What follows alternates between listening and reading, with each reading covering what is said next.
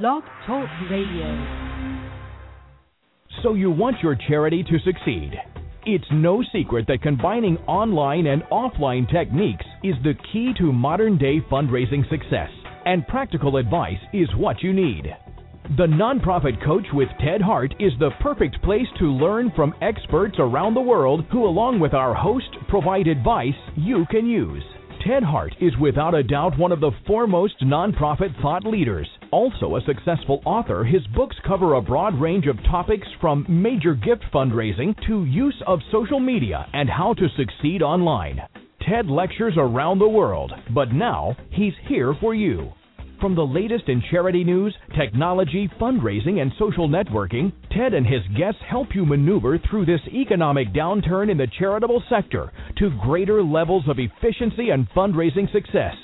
Remember, this is a live call in show. Become part of the show by adding your voice. Call now at 347 324 3080. After the show, you can find all our podcasts at tedhart.com. Just click on radio links. Don't forget to dial 347 324 3080. Now, welcome the host of the Nonprofit Coach, Ted Hart. And welcome here to the latest edition of the Nonprofit Coach. This is Ted Hart, your host, coming to you live from the national headquarters of the Charities Aid Foundation of America near Washington, D.C. Uh, for those of you who are familiar with the show, you know, as the announcer just uh, mentioned, that when we get to our page two guest today. This is a live call in show, and you can call in at 347 324 3080. You can also email me at tedhart at tedhart.com or join us over in the chat room. And I do see some folks over in the chat room now. You can ask questions there. Uh, first up here on the Nonprofit Coach, as always, is Page One News.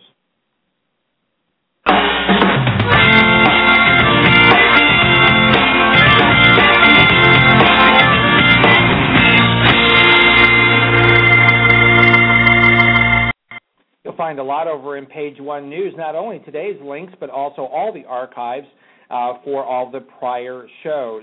Over in the radio links today at tedhart.com, click on radio links. You'll find a reminder of our people to people fundraising LinkedIn group that we host over on LinkedIn. Uh, as of today, we have 2,046 members uh, to that group. It's a practical group for nonprofit uh, organizations looking for non technical information on using technology and the internet databases to raise money and build communities online. Join our online LinkedIn communities by going to tedhart.com and click on radio links. Next up in the radio links today, you'll find a reminder that the PR News Nonprofit PR Awards are coming up. The deadline for entry is this Friday, November 30th. The final entry date for PR News' Nonprofit PR Awards is this Friday. It, PR News is dedicated to honoring the most talented communicators and teams in the nonprofit sector, and annually it recognizes the individuals and teams that have exceeded expectations and created the most innovative programs. Make sure that if you have a great project, and they have a number of different categories, ranging from advocacy campaigns to blogs, email newsletters, event PR, fundraising, green PR, which we're very pleased to see that. As you know, uh, we have a partnership with greennonprofits.org, so it's great to see the green PR and marketing programs uh, involved there, all the way on through to social media, volunteer programs, websites, the Nonprofit Communicator of the Year, and the Association Nonprofit Team of the Year. So lots and lots of categories. Make sure that you apply. You can find the link over at tedhart.com click on radio links. Next up here on the Nonprofit Coach, we are very pleased every month uh, to bring you the GuideStar Minute. GuideStar being the number two most important thing that uh, charities can do online. Most important is a well designed website for your organization. Number two is a successful GuideStar strategy. Today, today here on the Nonprofit Coach is Lindsay Nichols. Uh, she is here from GuideStar to bring us this month's GuideStar Minute. Lindsay, welcome back to the Nonprofit Coach. Hi, Ted. Thank you so much for having me. So, what's going on at GuideStar? So there's a, a couple things. You just mentioned the GuideStar Exchange program, which we love that you're a fan of, and we're so appreciative of everything you do to talk about that program. And we actually partnered with the Foundation Center uh, to give GuideStar Exchange seal holders two benefits, and that's actually discounts off of two different Foundation Center products. They have something called the Foundation Directory Online, which is a, a database for grants research. So if you're a GuideStar Exchange seal holder, you can get a 10% discount off of that. And also, they have these in-person classes, and uh, they they talk about a variety of, of topics: uh, proposal writing, budgeting, fundraising, etc. And seal holders get a 20% discount off of that. So we're really excited um, to get people involved in the GuideStar Exchange Seal program. We think it's really important and really critical to be transparent in this um, nonprofit sector. And now we're trying to give people even more incentive, and we're excited to work with the Foundation Center to do that. Well, this is a, a, a nice addition to the array of services that people receive uh, by getting um, the Exchange Seal of Approval. Of course, we recommend that all of our listeners seek the exchange uh, seal of, uh, of approval. In addition to these benefits, why is it a good idea to have the exchange seal of approval? Yeah, thank you so much. I, again, we, we totally appreciate your show and you, Ted. So thank you for doing that. And and to kind of segue into the importance of this uh, nonprofit sector, it's Giving Tuesday today, which I'm sure everyone has heard about. It's essentially well, tell us all about that because we were uh, we did want to mention that here at the top of the show. So why don't you bring that to us? Yeah, I'd love to. So, you know, there's, of course, after Thanksgiving, there's Black Friday and there's Cyber Monday. So there's all these activities to get the money to the retailers. And we thought, wouldn't this be a nice time to get the nation together to give back to the causes they care about and to really make the world a better place through a combined effort and to take back this time of year from the retailers? So that's what Giving Tuesday has become. It's the first ever um, year that this is launching. It's launching today. It's actually completely being launched through social media. So it's the hashtag Giving Tuesday is the proper name of the uh, campaign, and it's really just a time for people to come together and not only give to the nonprofits they care about, but to give smarter. And that's obviously where GuideStar comes in. We have five steps that we recommend people take when they uh, try to pick a charity to donate to. So we're hoping that people use Giving uh, Tuesday as a, a platform to not only give but give smarter. Well, that's uh, that's important. Of course, that's where GuideStar comes in, is to provide information uh, that uh, donors can find. But uh, what's even more important about GuideStar, I think, for those who may not be uh, as familiar with GuideStar, and uh, why don't we wrap up our GuideStar minute by just giving us a snapshot of all of the very important websites that you folks actually power that high net worth individuals, foundations, and corporations are likely to be using? Oh my gosh, thank you. We we have a huge list of people. I mean, we uh, we power many many organizations that work with nonprofit information. So Facebook Causes is an example. Um, we work with uh, a group called Wealth Engine a lot of the do- donor advisors and donor advised funds we work with. So JP And of course, one of the largest is the Fidelity Charitable Gift Fund uses your database to to help right. power their donors. That's absolutely right. Um, you know, we work with just a variety of organizations, American Express. Um, so you know, we're thrilled to be able to say that we're providing really high quality not only data but information about nonprofits to all these organizations and through that work they're able to get the right people to the right nonprofits. So we're we're very proud of that work. Well lindsay nickel again representing the number two most important thing that charities can do successfully online is a strong guide star strategy. Thank you again for being here on the nonprofit coach. We look forward to next month's guide star minute. My pleasure. Thanks ted.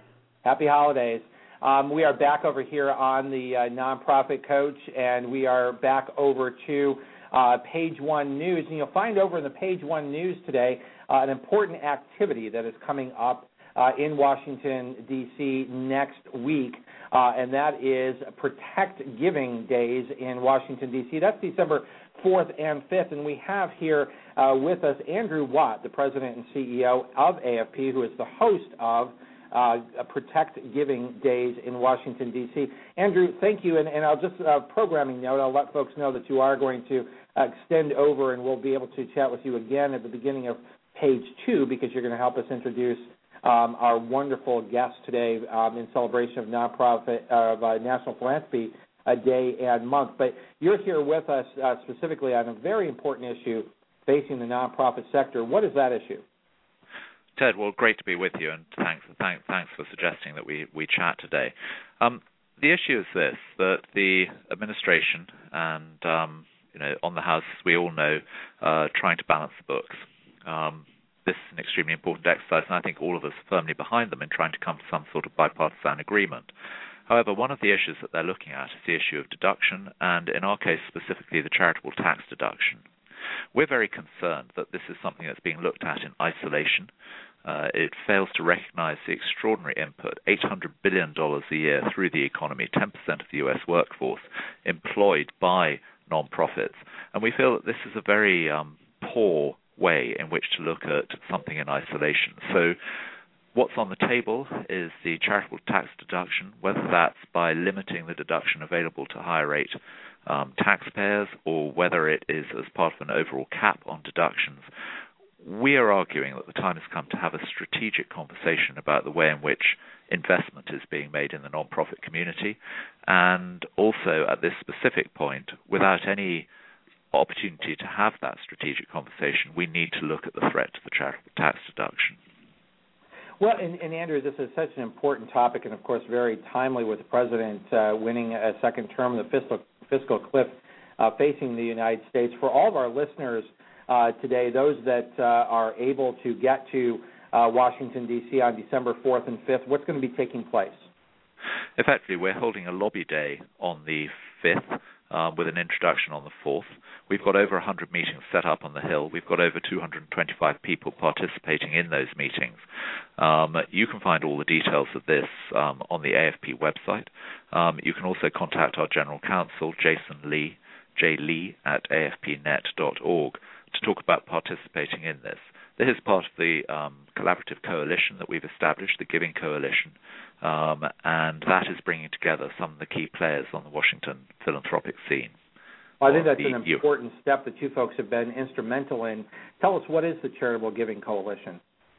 Charitable Giving Coalition in, in, involves 28 separate organizations, um, AFP being one of them, the Independent Sector another, Council on Foundations, and many, many more. Um, these are all organizations who represent interests across the United States coming together to say this is something that is more important than our individual agendas. This is something where collectively um, we can demonstrate much more power and weight than we could individually. So, on, on issues such as this, the charitable tax deduction, but also on others that um, impact on the non-profit environment, uh, we use this as a forum for discussion, but also a forum for action, um, which is what's happening on the 4th and 5th of December. Well, that's uh, that, that's terrific, and I'm so pleased that AFP is taking uh, a leadership role. We are providing a link uh, to the call to action on the AFP website, which is entitled "Help Protect Charitable Deduction." Attend the Charitable Giving Coalition's uh, Capitol Hill event. So that is uh, over at tedhart.com. Click on radio links, and you'll find all the information regarding uh, the working dinner on December 4th, and then the uh, breakfast and the meetings with congressional members on uh, December 5th. So, again, uh, Andrew Watt, thank you for joining us here on page one. We're going to have you hang on, uh, so we'll bring you back at the beginning of, uh, of page two. Uh, but thank you for bringing us Protect Giving DC Days next week. Andrew Watt, we'll be right back to you. Next up here on page one news. Um, just to draw your attention again to social media, we've heard that mentioned a couple of times today. You'll find over in the, the radio links today um, a link to the Twitter account uh, for uh, for this show, and that is uh, the uh, uh, Twitter tag is at Ted Hart, and right now we have 1,864 followers. Uh, make sure that you do sign up for that and our newsletter. this way, you will make sure that you have all the advance notice Uh, about uh, who our guests are and what is happening here on the Nonprofit Coach radio show. That's what we have here for you on page one. That means it's time to head on over to page two.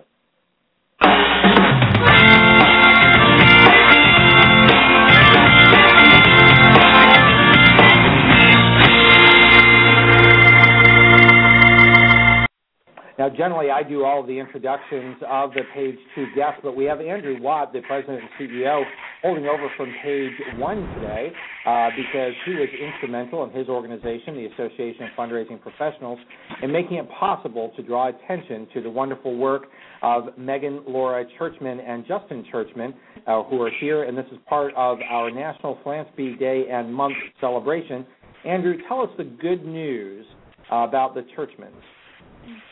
Well, Ted, I, this is an extraordinary opportunity. I, I, I had the privilege of meeting um, Megan and Justin Churchman uh, earlier this year, uh, and uh, I can only say that one of the great privileges of this job is traveling the country, meeting people like the Churchmans, uh, at National Philanthropy Day celebrations or through the AFP Awards program. Megan and Justin are an extraordinarily dynamic brother and sister fundraising and philanthropic team. They've been working together in the field of philanthropy uh, from a very young age.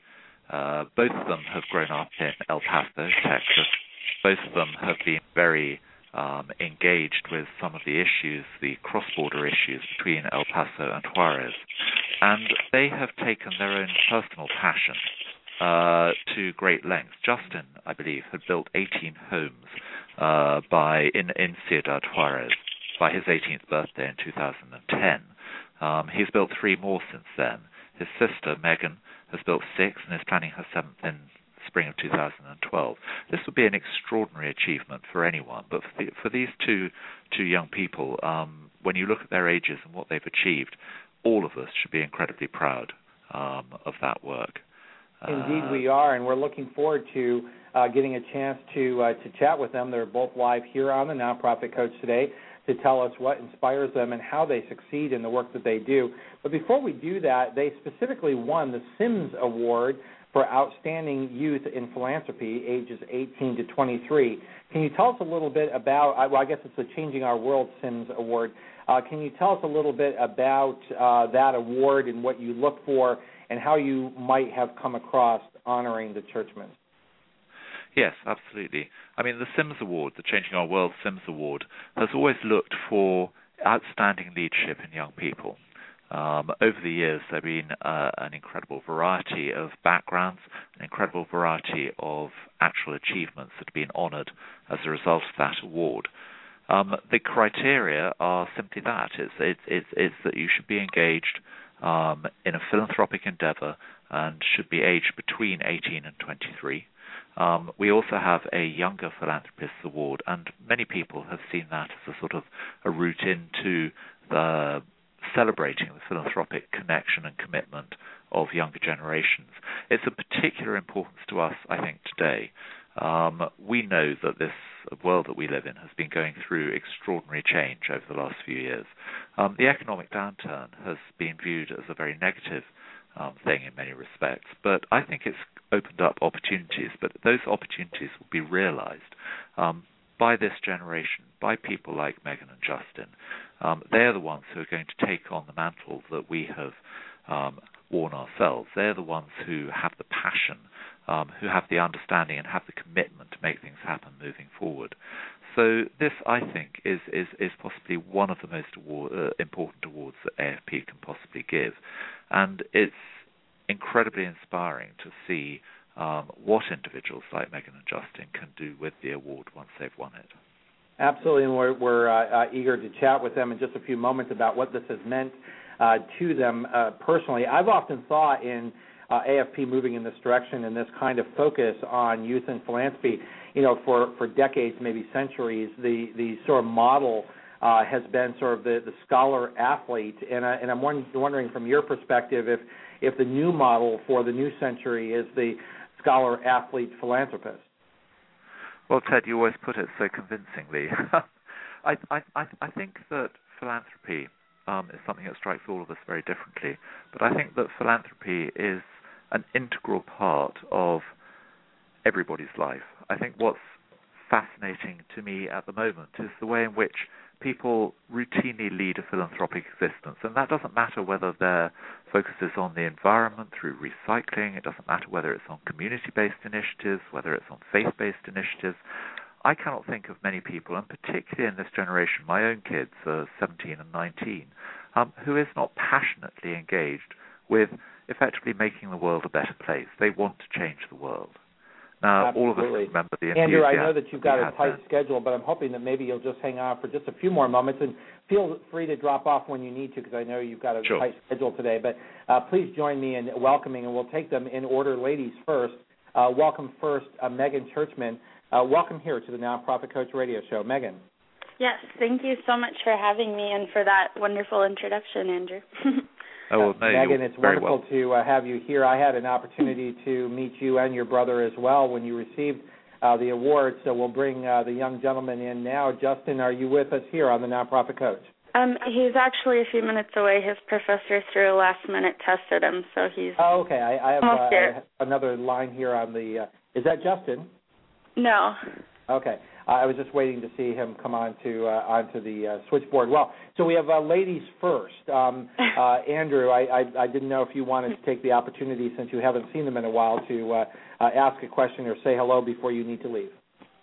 No, I, I, I, I would just, uh, Megan, I was really happy when Ted, Ted suggested to me that I come on today because I know that when we spoke, um, so many of us were saying to, to, to, to you and to Justin what an inspiration um, you'd given us. But I've been following what you've been doing since then, and, and you've just taken it to new heights. So I just wanted to say again, thank you for letting us honour you, and thanking you, thank you for what you're doing.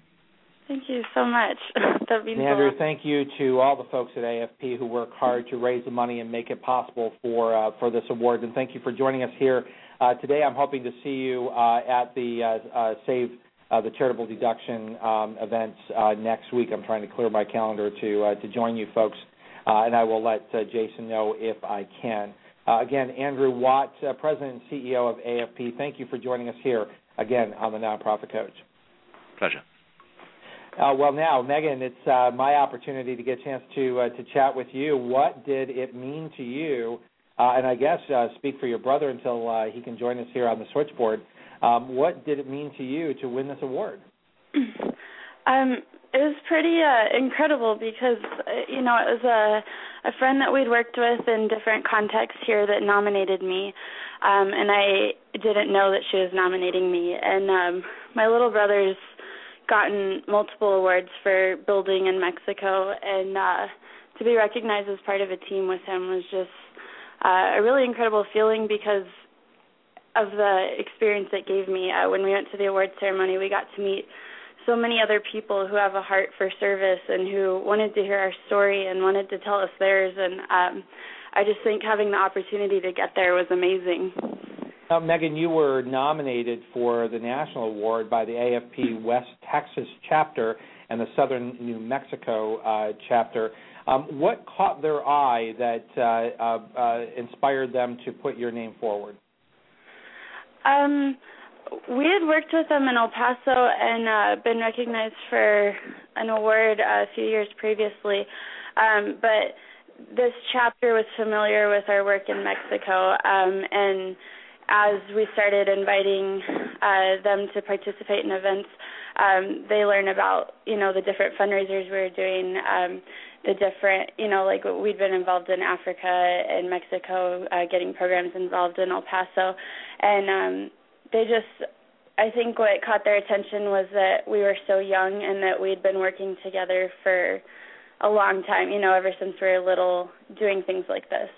Well, how did you get uh, get involved in uh, projects this large? I mean, I think there's uh, thankfully in in the United States there there are literally millions of uh, of children who do get involved in charitable activities, but uh, but I think that you know they tend to be rather modest, important in their aggregate, but modest uh, individually. Certainly, what you have accomplished um, could not be seen as modest. um, I really think that um, it depends on where you are and what what the problems that you see are. I mean, we live on the border. We grew up on the border of Mexico, and so our whole lives we were exposed to that, to the extreme poverty, to you know seeing families that didn't have homes or that didn't have a, a door to their house or a roof. Um, and so we saw the problem as something that was huge, and it was going to take a huge movement to make a change. Um, and my brother just walked in, so he's with us now. Oh, terrific! Hey, wonderful, uh, Justin. Thank you for uh, for joining us here on the Nonprofit Coach Radio Show. You just uh, uh you missed the wonderful words that uh, Andrew Watt, uh, the president and CEO of AFP, was with us a little bit earlier and was singing your praises. well, thank you very much for allowing us to be here right now. So we're chatting about uh, what inspired you and your your sister to to get involved. But now that we have you both here, uh, what I'd like to do, and again we'll go with uh, ladies first, is to actually introduce yourself, tell us what you're doing now, um, and what some of the current projects are that are taking your philanthropic time. So Megan, why don't you go ahead first? All right. Um, as uh, you all know, my passion is children, uh, specifically in Africa, and that's where I've done most of my work. I've been fortunate to uh, build homes with Justin, and we just spent our Thanksgiving break building another house um, for two families that were completely homeless. Um, it was a 70 year old man and a 20 year old uh, single mom with uh, two children that were, you know, moving between house and house every day. Um, so we were blessed by being able to spend our holiday doing that. Um, and then the this resources summer, come from that make it possible for you to do something like that over a Thanksgiving break. Sorry. Where do the resources come from that make all that possible?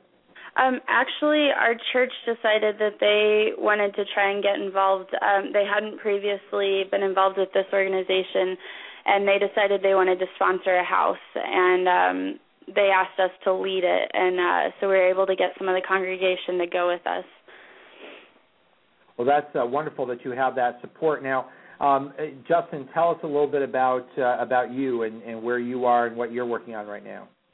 All right, so um, I work with Casas por Cristo, which is a, a huge nonprofit organization here, and um, that's always been my passion is kind of housing and protection and so um, I fell in love with this organization that goes over to Mexico and now Guatemala and builds houses for those who can't afford it for free. Um, we fundraise the money the teams do and um, the materials put on site, and we build a home for the family without expecting anything back, and it's just incredible. So I set a goal for 18 houses by the time that I was 18 and built twice on my birthday and once on spring break on spring break to accomplish it and uh with the help of my family and friends uh we were able to build my 18th house on my 18th birthday which was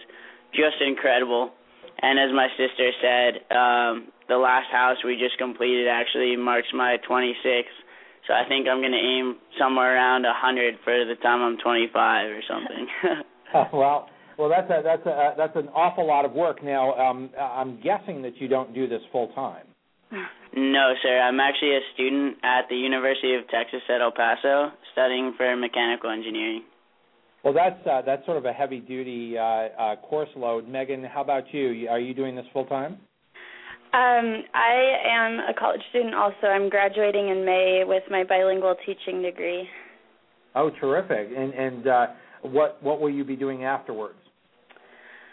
Um I am getting married so I might be moving to Europe since he's in the service. Um and so I'm really looking at uh spending the summer um either working as an intern for Casas por Cristo or um serving at a Young Life camp. Uh, I'm also a leader for high school students, uh, so I'm looking to spend the summer that way. And then it depends on the move whether I can get a teaching job right away or not. well, I, I was certainly hopeful that that, that will happen um, before. So you're moving to Europe. Um, I, did I get, gather there that there was a significant other in your life that is in Europe? Um, he's actually here, but he'll have two years left in the service, and uh, we're trying to go to Europe for it. Terrific. So when he gets out, uh, eventually I'd like to move to Africa to teach there. So that's that's my long-term dream. Now, you folks have have done work outside of the United States already. Is that is that correct? Yes. Where where have you um, taken your philanthropic efforts? Um, well, I focus mostly on Africa. Um, I've been working at an orphanage in Cameroon, um, and I've been three times. This past year, I was fortunate enough to lead my own team, and uh, the first year I went, I was just really blown away by the the extreme need that was there, um, and we had really gone for donations for a Vacation Bible School, and so the second year I went back, um, I decided uh, I'd be the team to build a kitchen. Um, they needed one because they were building on the dirt floor next to the toilets. Um, and so we built them a kitchen, a new dining hall. And this past year, uh, we bought sewing machines for the orphanage and taught all the girls how to sew so that they'll be able to provide for themselves. So my focus has been, you know, in improving the quality of life for them and providing them with a life skill. And then, and where again, where do those resources come from? Because traveling to Cameroon alone would be a daunting task for anyone, and then the supplies and all the um, uh, material that you need to be successful when you get there. Yeah, it's it's really frustrating how much airline tickets cost because that money could do so much more. Um, our last trip, uh, our budget was actually thirty thousand dollars, and we spent two years raising that money. Um, and I have fundraisers, and I've really focused on making them fun, uh, making them different. The first year, I wrote letters to people. Um, a lot of people sent me money, and I, I wasn't really comfortable with year after year asking people to send me a check. Um, I wanted them to be involved in the process. Um, I had a fundraising dinner where we had a silent auction of um, items I brought back from Africa, and I was able to talk to people about our projects, show them pictures. Um, I also uh, collected 17 local bands that performed for free. We got the venue donated, the stage donated, food to sell, um, and we had a big fundraiser by having a concert and charging people to come in. And then we had, you know, African souvenirs and food there available to buy. So, and then of course we've done a million food tables at, at openings for museums and at Walmart and things like that. and what about you, Justin? Building houses is not a cheap activity. Um, well, actually, just like my sister said, we try and be really creative with the way we fundraise because people don't want to keep doing the same event, especially if it's not just once a year like a race or run. Um, so there's times where I personally have um, set a goal where in 30 minutes, I had 30 minutes to run as many laps around a quarter mile track as possible. And for every lap, people would pay me. So I went to my friends and family and asked for five cents, for a nickel, for a dime, for a quarter for every lap that I completed in that 30 minutes and encouraged them to come watch as I ran. And uh, I ran 17 laps. And so, I mean, pennies and dimes start to add up when you ask a school of, you know, 3,000 students so that run actually, which was organized and filled through within a week, uh, raised a thousand one hundred dollars in itself. But um, my construction actually goes to Juarez, Mexico, Acuna, Mexico, and Guatemala is the houses. Well, that's uh, that's inspiring to anyone who's out there uh, uh, uh looking to raise money. We're going to take a quick break, and when we come back, I'm going to ask you to uh, think of ways to bring your experience uh, to the nonprofit executives um, who listen to this show all over the world. And I'm uh, certain that one of the questions that uh, uh, that they're going to have is uh, how to get young people like you involved with philanthropic charities. And we'll be right back here on the Nonprofit Coach with Justin and Megan Churchman.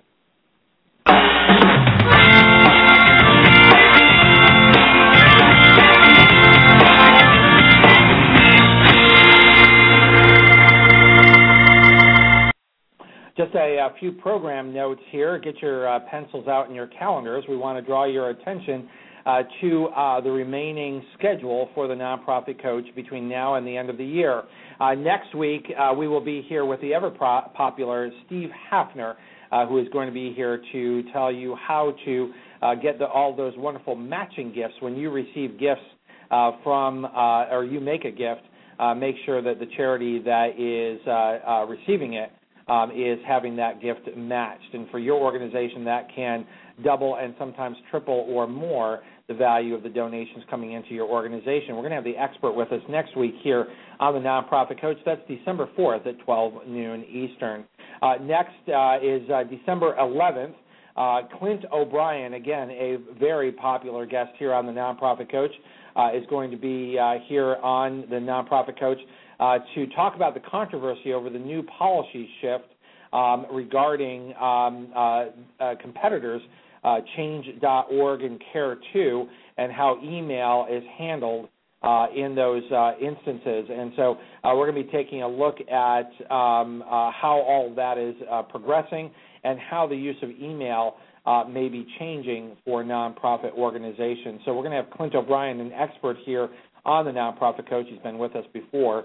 Uh, you don't want to miss that show on December 11th. And we'll be wrapping up uh, our uh, calendar for this uh, calendar year uh, with the ever popular Kay Sprinkel Grace. Now, Kay Sprinkel Grace um, is always our holiday guest, and our holiday show this this year is December 18th, and she's going to be talking to us about making sure that the holidays are strategic for your organization and set your organization up for a very successful 2013. We then go into our, our holiday hiatus.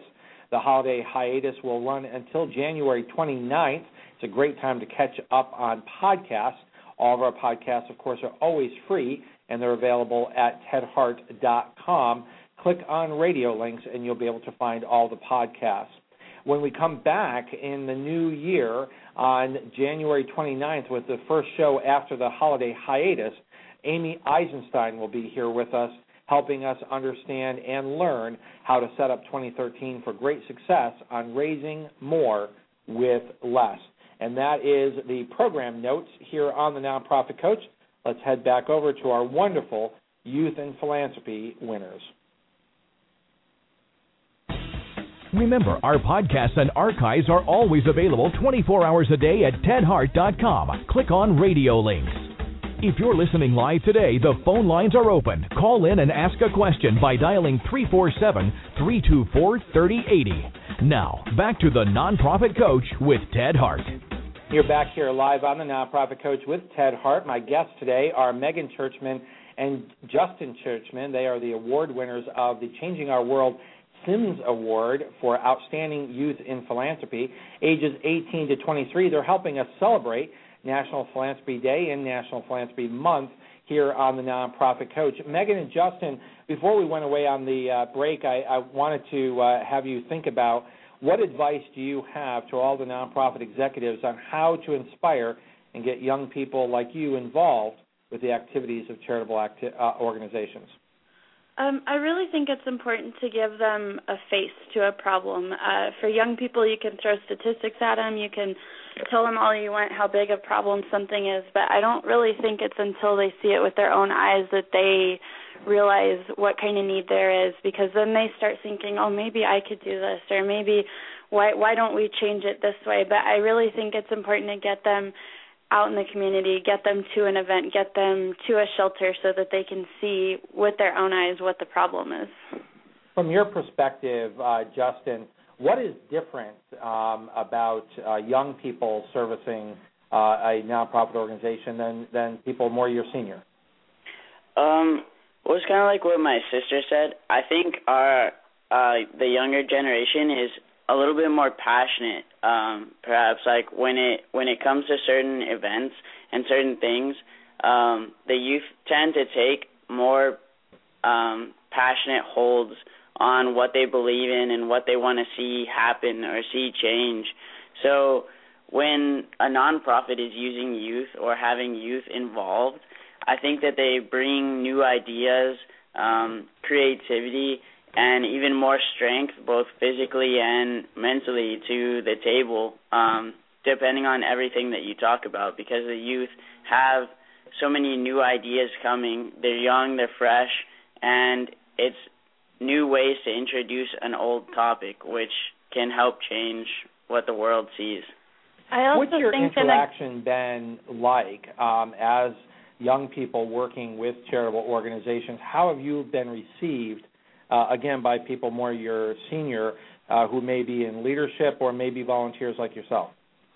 Sometimes it starts out a little bit harder because they see us as um, un unknowledgeable and unexperienced and inexperienced and just not really on the same level as they are.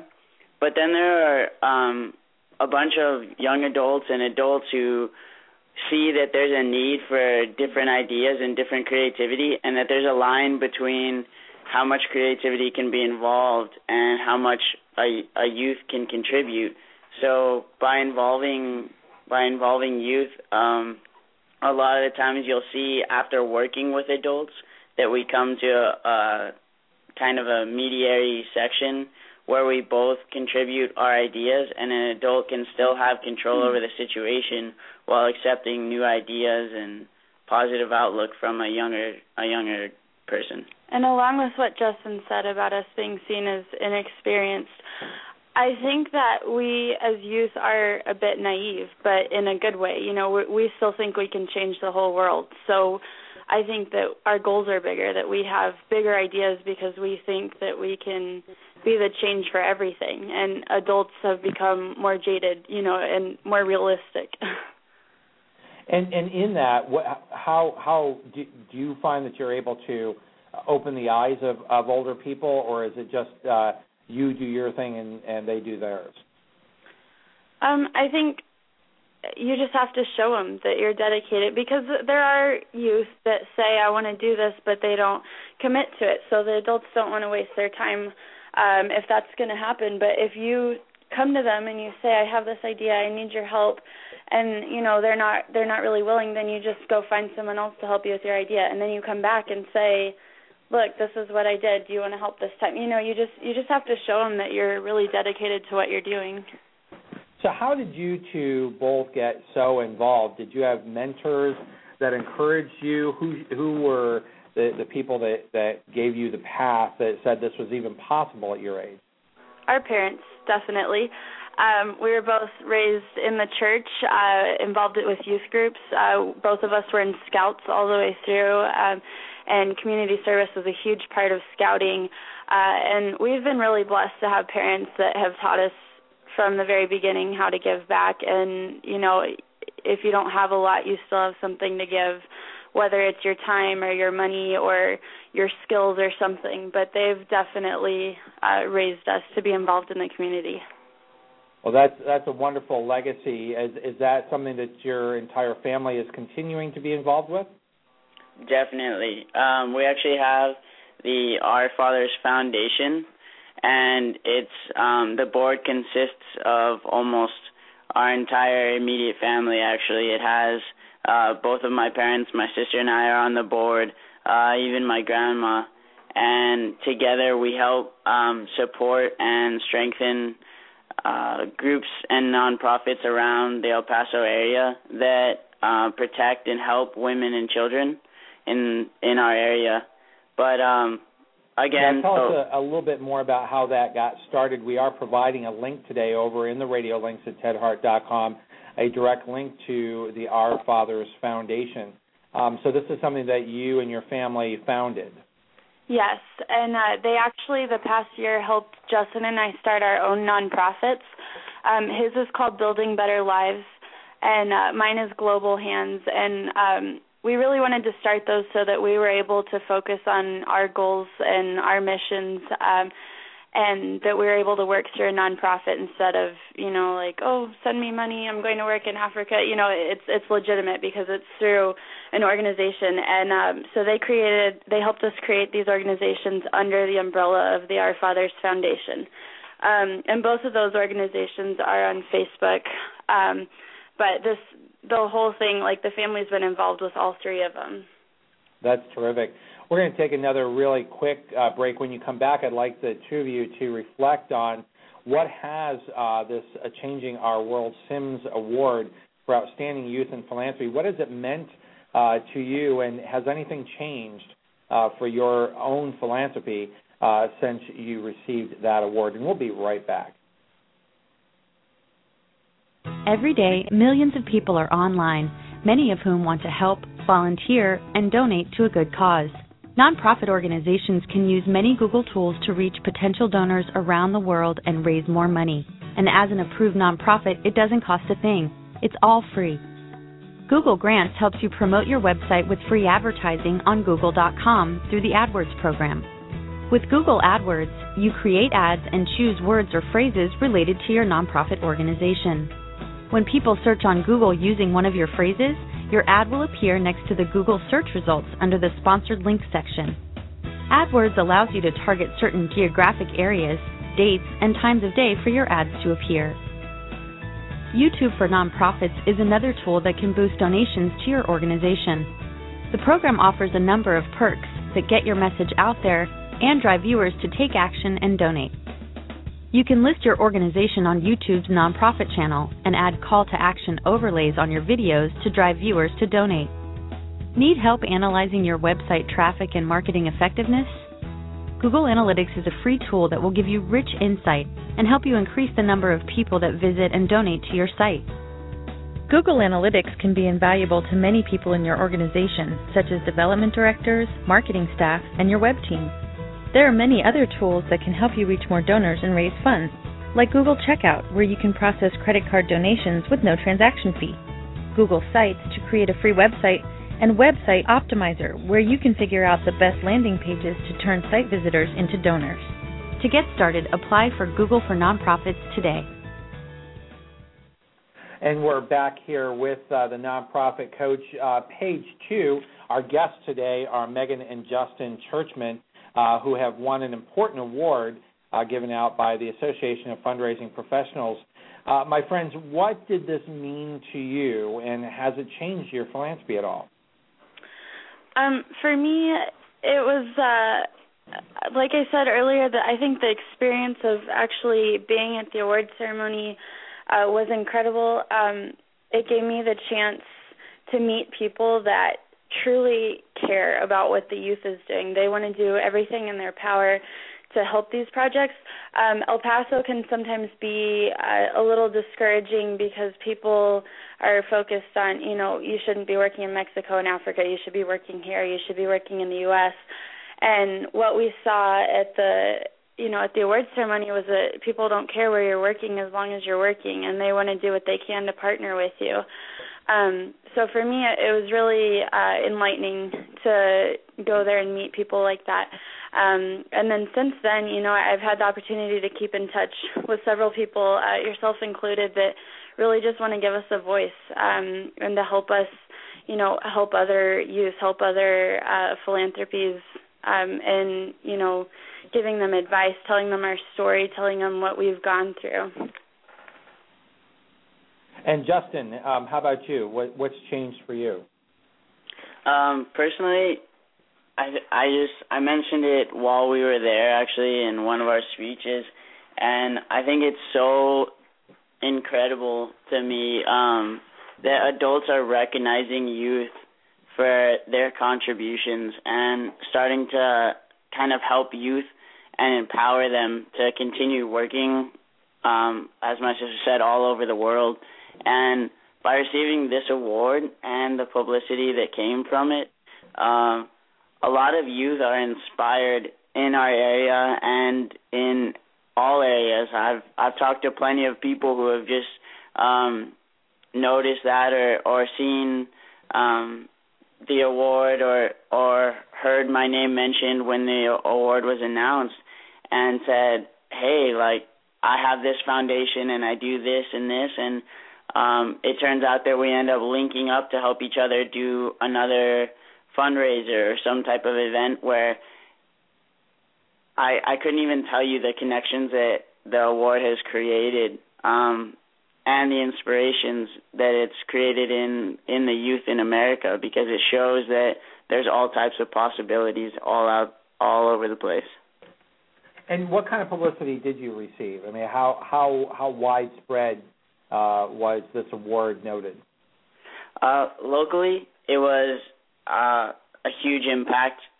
My I had plenty of friends and family come up to me and mention that they they saw the award in the newspaper and in the news and um just um they began to fund uh our Casas por Cristo was kind of in a slump due to um, news media about violence, and it finally started to come back and strengthen again. And really, I mean, the publicity and just the newspaper and the media for a little short time completely changed the path of a dying out nonprofit, and it saved it to create and make it strong again. And I think that's one of the most important things is that there's also good publicity and there's there's news on on the good things that are happening in the world, not just the violence and the wars and the hurricanes and destructive materials where people can't can't find a a place to see the good changes in the world and to renew their hope. So this award helps helps provide people all around the world with that kind of hope. What are uh, uh, Megan? What are the uh, the ripple effects uh, to people your age um, that that uh, that you've noticed by your own personal involvement? Uh, well, I have several friends that um, you know have never they haven't been raised to give back. You know, they've uh, haven't been told that community service should be part of everyone's life. And a lot of these friends we've been able to take over to Mexico. And even though they live here, they're just blown away by what's happened. And you know they come back and they start telling other people hey it's not scary over there. You need to go. Um one of my closest childhood friends um who would fit into that category went with me to Africa this year and he came back totally changed. You know he he said i never thought that it was my job to help people. I never knew that people had it so bad off you know i just i i really want to change what i'm doing. Like i i think i need more meaning in my life. I need to go out there and help people. So it's been it's really amazing. You you don't get to see those things all the time but to hear it from someone that's been a friend for so long like you know it's really affected him and and he's changed so that he he sees you know i i am expected to give back and there are people that i can help even if i'm not in the best situation and, and um, speaking specifically to uh, uh, to that topic and, and how you've changed the lives of, of so many people, both as volunteers and uh, um, the obviously the lives of the people who you know have houses and, and, and have better lives because of your philanthropy.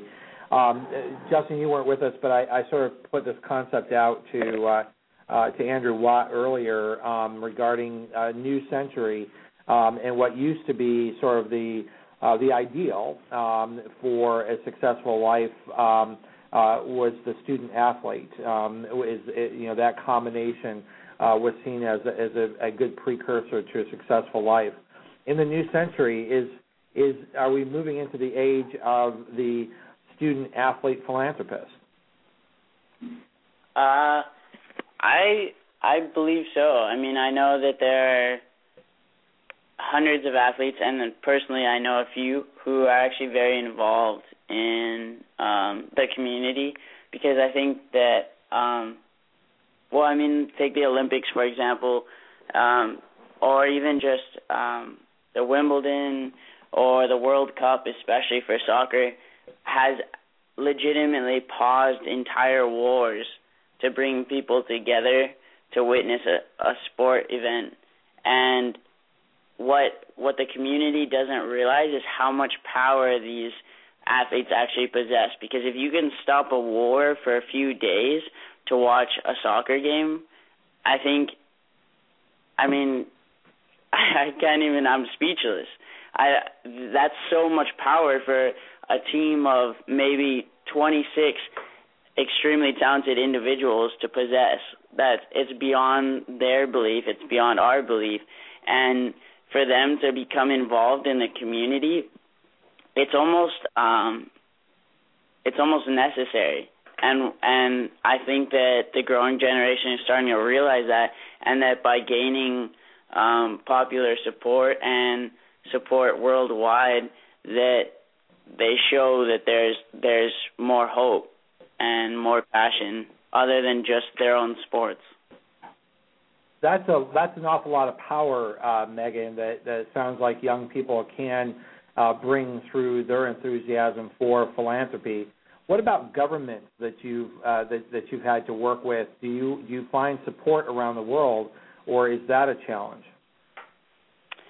Um, some governments are a challenge. You know, we've we've had uh, um, at one of our last fundraisers, we had a guy telling us, you know, you have no business being in Africa. Like everyone hates us anyways, you know, no one likes the US and and I told him, you know, that there are some governments like that, but that doesn't change the the poverty in the country. There's people that love anyone that comes to help. Um I I've never actually uh, worked with a foreign government that said, you know, we want to help you do this, um, but I also haven't been hindered by um, a government that's, you know, doesn't want us to get involved. Um, I know there are corrupt governments. There are other governments that truly want to help their people, um, but I, I really haven't experienced either one. Well, that's uh, that that's encouraging. Um, as uh, I'm watching the clock, it's always amazing how fast time goes.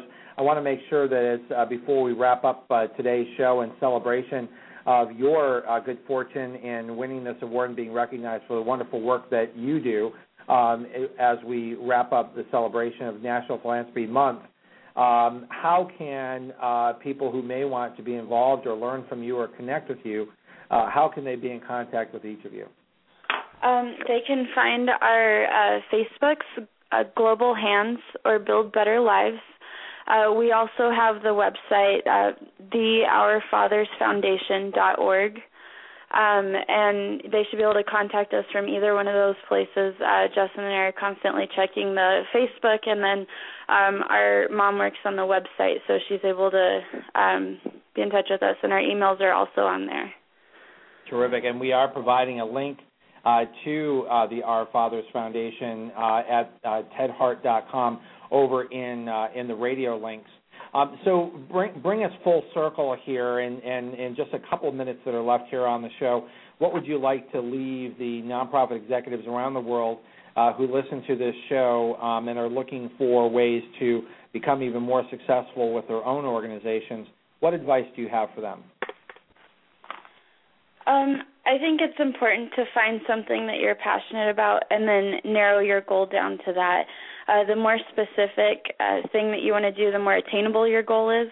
Um, you can't end world hunger, but you can end hunger in a city or in a small country.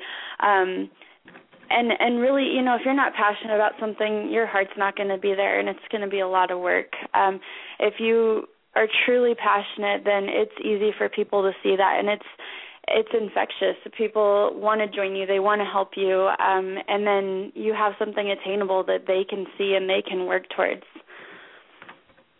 And Justin, um, I actually recently watched a video on um, passion, and it actually had some really interesting information where it, it said that if you don't set it was it was on your goals too, and it was if you don't set your eyes on your goal, and um, instead you focus on the money to get to your goal, you're only gonna ever be stuck trying to earn the money and the money again, and you're gonna stay in that circle. Whereas you have to look towards your goal. So I would say um, to all the all the listeners that um, always keep your eye on the goal, no matter what.